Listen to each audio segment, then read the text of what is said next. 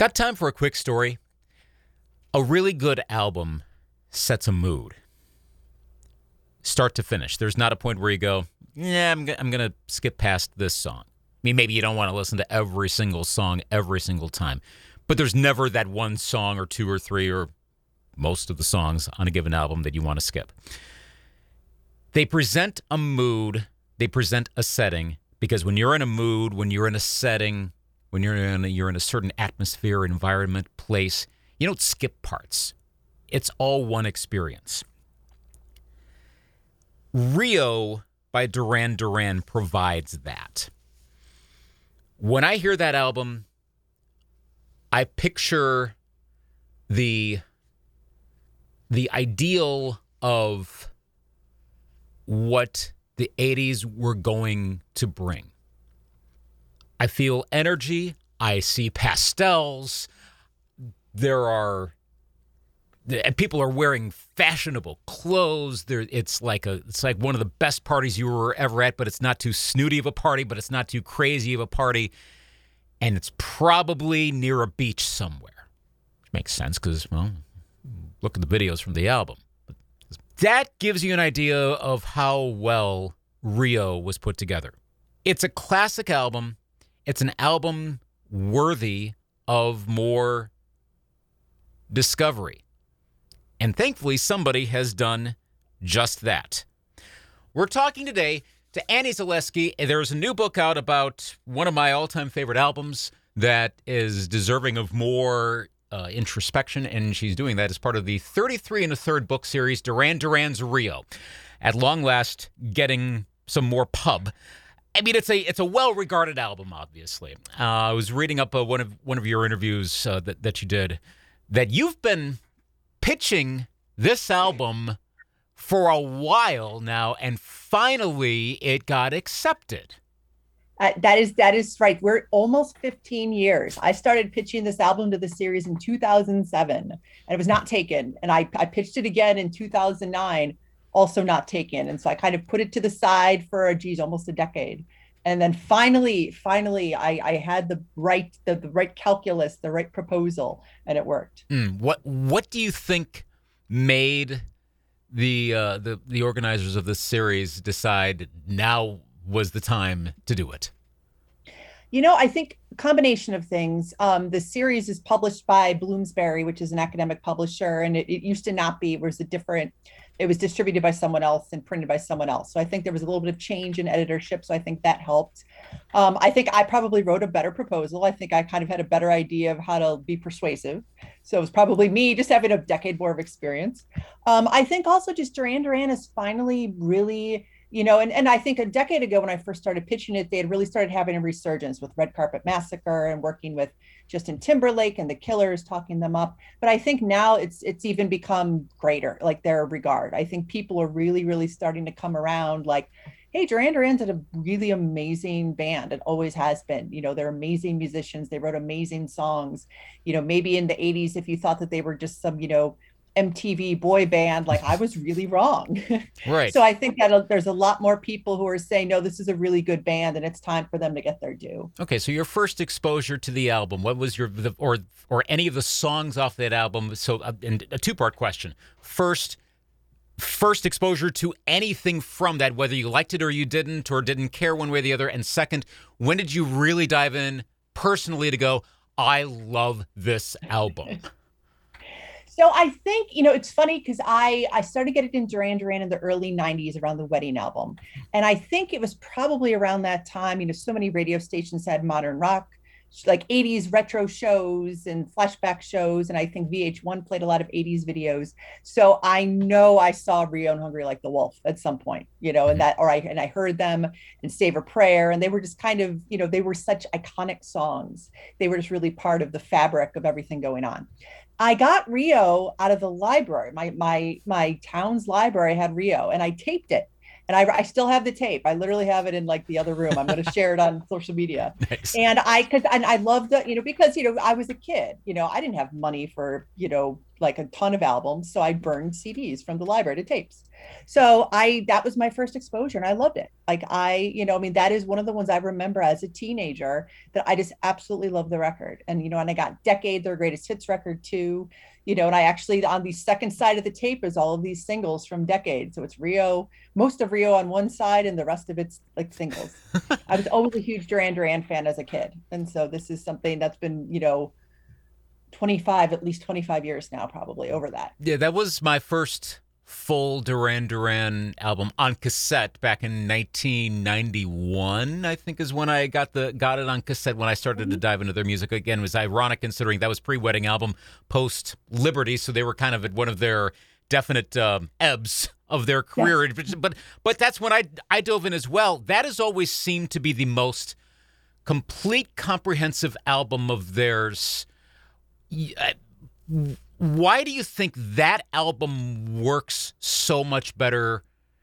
And maybe I'm kind of leading with a question, but why does that album work so well compared to anything else in their oeuvre, even if it's fairly comparable or something that's far distant? I think one reason is that it's just, when you listen to the songs, it's such a cohesive universe. I mean, every single song on the album is great. Every single song could have been a single. And, in every single song, it's a well-sequenced album. It's a very cohesive album. So first off, I think the songwriting, everybody was just like really, together, and they were really just in a creative peak. So I think everyone also musically, I think had really hit their stride. They had been together as a band for less than 2 years, and their first record, they were kind of trying to figure out how they all fit together and where their influences kind of fit, and that they kind of gelled. They had also been on the road, and I think that helped a lot too. I mean, in 1981, the Duran Duran just toured. They hit the road and just really worked hard. And so when you're a working band and you're playing every night and you're playing together, you become really good really fast. So I think that's also, and they just, and a lot of also, I think, luck too. There's so many great bands that write these amazing singles and it just doesn't, for whatever reason, it doesn't connect. And they had that magic alchemy, the stars aligned, as I've said in the book. You've interviewed a lot of people for this book. Yes. It's nice and comprehensive. What was the most interesting interview of all the ones that you did? That's a really good question. I'd interviewed John and Nick before over the years. And so, and I was, and so I had some familiarity. All of the band members, honestly, were super interesting. I interviewed everyone with Simon and, their insights. I've said this elsewhere, but they are so good at analyzing Duran Duran, and they're also so good at analyzing the band's place and culture. That's really hard to do. They understand themselves and they understand the band's place and culture. They were all great. Malcolm Garrett, who did the graphic design for the album sleeve, was also just amazing. He is a total genius. And, and he's done work for Buzzcocks and magazine, all sorts of art. And the way he kind of described, because he worked with Duran Duran for for their first 5 years, he did a ton of the graphic design. Just the way he described how he everything kind of came together and what he did, just great. He really understood the band, and and so his insights were just invaluable, just so interesting too. I'm looking forward to reading the part where you interview David Kershenbaum.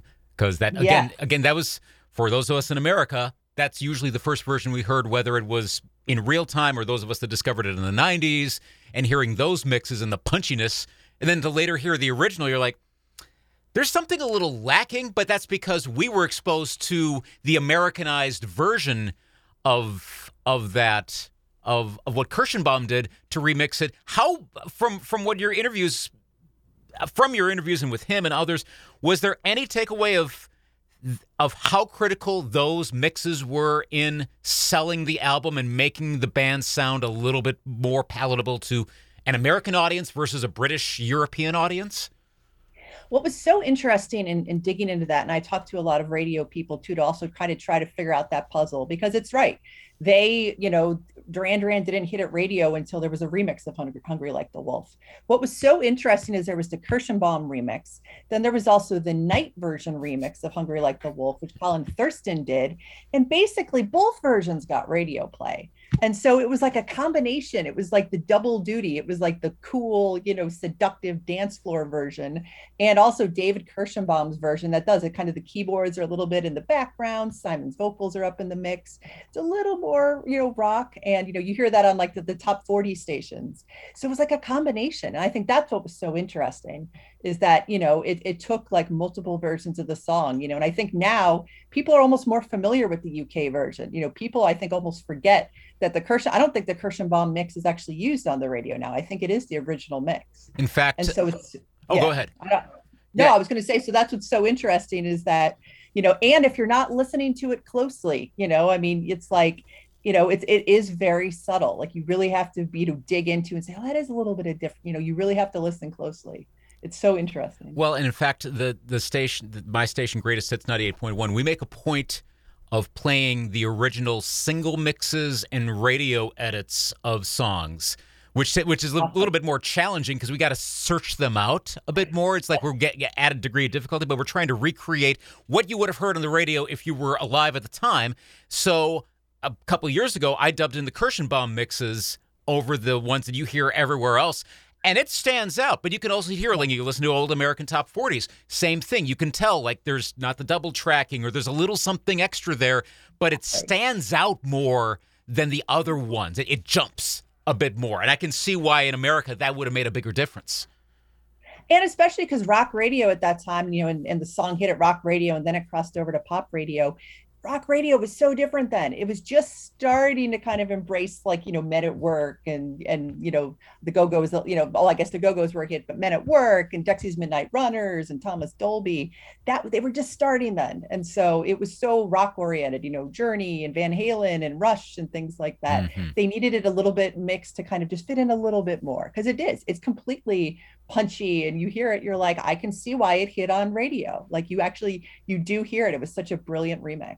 What was your favorite discovery while researching the book? Once you actually started working on the book, What was your favorite discovery? I think one of my favorite ones, and, you know, this is something that's been mentioned a couple times over the years, but in doing research, it really stood out to me. One of Simon's vocal influences on the record was Gordon Lightfoot. He had an early 70s hit that Simon really liked. And he mentioned in a VH1, like the songwriters that they did around 2000, that, you know, that was an influence. And then I kind of did some Googling, and like you look at, I think it's even on their Wikipedia page, but I try not to use Wikipedia because things are wrong. But, you know, he mentioned, you know, on Duran Duran's website, fans had asked about this, but like, you can hear it, like you hear it in like the way he kind of sings. I'm like, that is so, I mean, I think that if someone mentions Duran Duran and 70s, you know, light rock, never, you know, it's like, they're like, you know, total opposites, right? But you can hear it. I mean, his voice is so, he has such a theater background and the way he kind of emotes, and like, you can hear that sentiment and emotion in that. So that was one of my favorite things that I learned, basically. Absolutely fascinating. I'll have to listen. When I read the book, I'm going to start comparing and contrasting on that. How, if at all, did your perspective on the album change from, again, once you started working on the book, once that got sold, to when you finished? Did your perspective change? And if so, how? You know, I mean, I've been a fan of it for so long, and I've listened to it for so long. I think my perspective, because I got to do so much deep listening, and then I was able to kind of listen with all the context from the interviews, I started to appreciate it a lot more. And, you know, I always thought it was a genius record, but like, next level. Like I can hear now how everything fit together. I can hear the different influences a little stronger. You know, I think, you know, there was that, you know, Simon was, you know, loved Joy Division, and you can hear a little bit in that, which is, you know, was also not something you might necessarily associate with Duran Duran, you know, right. And then I can hear like the little details. You're listening on headphones. I can hear things a little bit clearer. You know, I just, you know, the record just seems like, you know, it's just so much deeper to me. And even lyrically, you know, I mean, I think it's such a record that I always loved and really resonated with, but then kind of reading the lyrics and trying to puzzle them out. Like, you know, it's a very sweet record. It's a very earnest, you know, like, we are so excited to be doing this record. There's some moodiness and there's some, you know, dreaming. Like, it's, you know, it's a really lovely time capsule. I appreciate that a lot more now. Yeah. And it's got peak Simon LeBon esoteric, the Aphids line. That's like the ultimate. If you're looking for, yeah, that's the one that I think all of us Duran Duran fans are longing for, something like that. And I'll see that in the message boards all the time. Will you do something like in The Chauffeur? Well, you know, he ages. He's got different perspectives. You can't expect everything to be like when you were 24. It's understandable that it would change. How important do you think this album is in pop rock? Because I've always thought it's not a shame necessarily, but I'm surprised it's never made like the Rolling Stone 500, which I know that's subjective, but I've always thought that this is maybe the definitive album of the British invasion, yeah, of the early 80s British invasion, Wave 2. And it's gotten a good amount of attention over the years, but it always seems to be maybe just lacking something, but yet no one really rips on it either. It's always considered a great album. So how would you rate its importance in pop rock? It's funny you say that, because in my introduction, I compare it to kind of the 80s totemic records like Prince and, you know, and Madonna and Bruce Springsteen. And because I said they're basically universe shifting records, because I completely agree with you. I mean, you know, so many great bands of that era that you had amazing singles and the records just didn't quite live up to it. You know, they had like 3 good songs in them, and over full length record, it kind of peters out. Duran Duran didn't do that. They made this masterpiece. And I completely agree that I think that it is one of the most important records of the 80s, you know, and one of the most important records very much of the British invasion. I mean, it kind of kicked off the British invasion. When you look at it, you know, that came out in 82. It finally became a hit, you know, later in the year into 83. 83 is when everything exploded, you know, with Culture Club and Tears for Fears and Eurythmics. I mean, it really opened the door to a lot of things. I mean, I think it really is just, you know, seminal. And I agree with you. It definitely deserves more press and just more accolades and respect, as you know, this is a musical triumph and achievement. Last main question for you. The band has referred a few times over their career to this album as kind of our next Rio in a way. I want to say I heard it referred to about Medazzaland. I think I heard it referred to about All You Need Is Now. That comes up every so often, yeah, which is understandable because Rio is the pinnacle. They're the band members. They're going to have their own opinions. As a fan and someone who's really investigated the music and really taken it all in, which other album do you think is the closest to being not Rio Part 2, but kind of getting to that point of a complete work that they can really say, here's Rio and here's this? That's such a good question. I mean, you mentioned Medazzaland was like the record I fell in love with. Like, I absolutely adore that record. I saw them for the first time on that tour. I think that's probably one of their most underrated records in their catalog. It's just very strong as well from start to finish. And All You Need Is Now. I love that record. And that, I think, is the one where it's like, it's Rio Part 2. And I think they work with Mark Ronson, who's such a big Duran Duran fan. And he was like, just get back in that mindset. Get back in that mindset. You know, I think both of those records, they have the essence and spirit of Rio. You know, as much as, you know, Duran Duran had all the success from album 1, they just kept going. They weren't self-conscious, and they just wrote and put out the music and remembered they were, you know, why they were in a band in the first place. And I think both of, you know, All You Need Is Now is specifically, I think, really kind of captures that. You know, it's kind of cheeky. There's a little bit, there's glamour. There's some, you know, seduction, you know, you can see a little bit of the parallels, but they never duplicated it. I mean, I think Rio is one of those records that comes along once in a band's career, you know, and if they kept trying to, I think one of the strengths of Duran Duran is they didn't try to recapture it and really try to make Rio Part 2. You know, they kept evolving. You know, today the band just shared a Soul Train performance of Skin Trade. That's just so funky and so cool. You know, I mean, by the end of the 80s, they were really embracing their love of soul and R&B and funk, you know, and they followed their muse wherever it went. And that's one of the reasons why Duran Duran is so great and remains so great. You know, you never know where they're going to go next. Exactly. Well, we've got this new album coming hopefully this year. I'm excited. Yeah, I know. Well, supposedly the new single comes this month. And if anyone's watching this in like June, well, maybe it's already out and you already know what it sounds like. But there's a lot of anticipation. So more new to come. I would also encourage anyone to read your Twitter feed, especially the 33 Days of Rio. There's stuff in there that I'd never seen before, which, that again, as a fellow fan that's saying something that, oh, I never saw that performance, but that Philadelphia one was, even if it's just, I know it's just a lip sync, but still, it's different. It really is. And, you know, and I was sad that I didn't find that before my book was due. You know, I knew it existed and I kind of looked around for it and it was kind of elusive. And so it surfaced like in the last like couple months. And it is like, it's like this lip sync and Simon's dancing. And that I think was like summer of 82. This was before Rio was a big hit in America.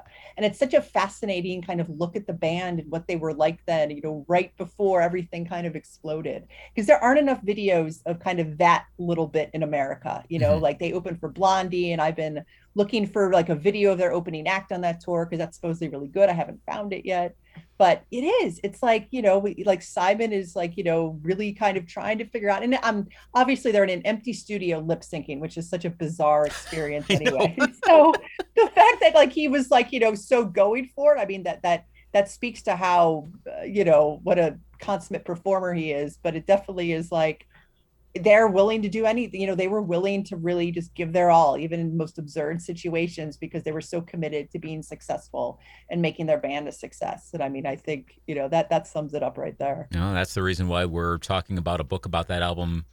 Here we are 39 years later. Yeah.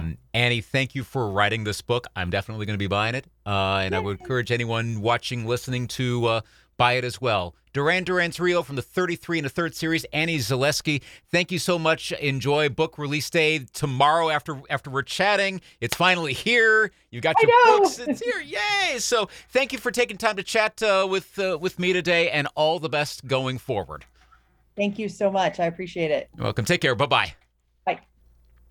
Annie Zaleski, you can feel the enthusiasm there for this music, for this project that is in the canon of great pop music. And so, yes, this is definitely a must-read book if you like Duran Duran, obviously. If you like good pop music, obviously. If you like the British invasion of the 80s, definitely read it. If you like good albums, definitely read it. Duran Duran's Rio. Part of the 33 and a 3rd book series. You can learn more about the book, which, again, May 6th release date. So if you're listening, very likely already out. Bloomsbury.com, that's the company that's been putting these out. Also, you can learn more about Annie at her website, anniez.com, ANNIEZ.com. She's on Twitter, as I mentioned earlier, Annie Zaleski, at Annie Zaleski. That's where there's that 33 Days of Rio thread that is a must-read, and there's a whole lot being shared there. Follow all of that. It's definitely worth it, along with her on other social media platforms. This has been the latest edition of Got Time for a Quick Story.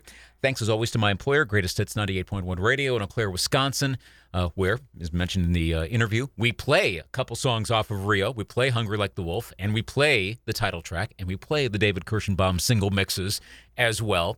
You can go to our website, greatesthits981.com, to listen to and watch other interviews we've done. On our interviews page, which is right below features at the top of the website. You can also go to our YouTube channel and watch and listen to a whole bunch there as well. For this podcast, you can find it on a lot of the usual podcast platforms. Subscribe to it so you can find out about new episodes. Rate it if you can. Rate it higher so more people learn about it and the word spreads about Got Time for a Quick Story. I'm Luke Anthony.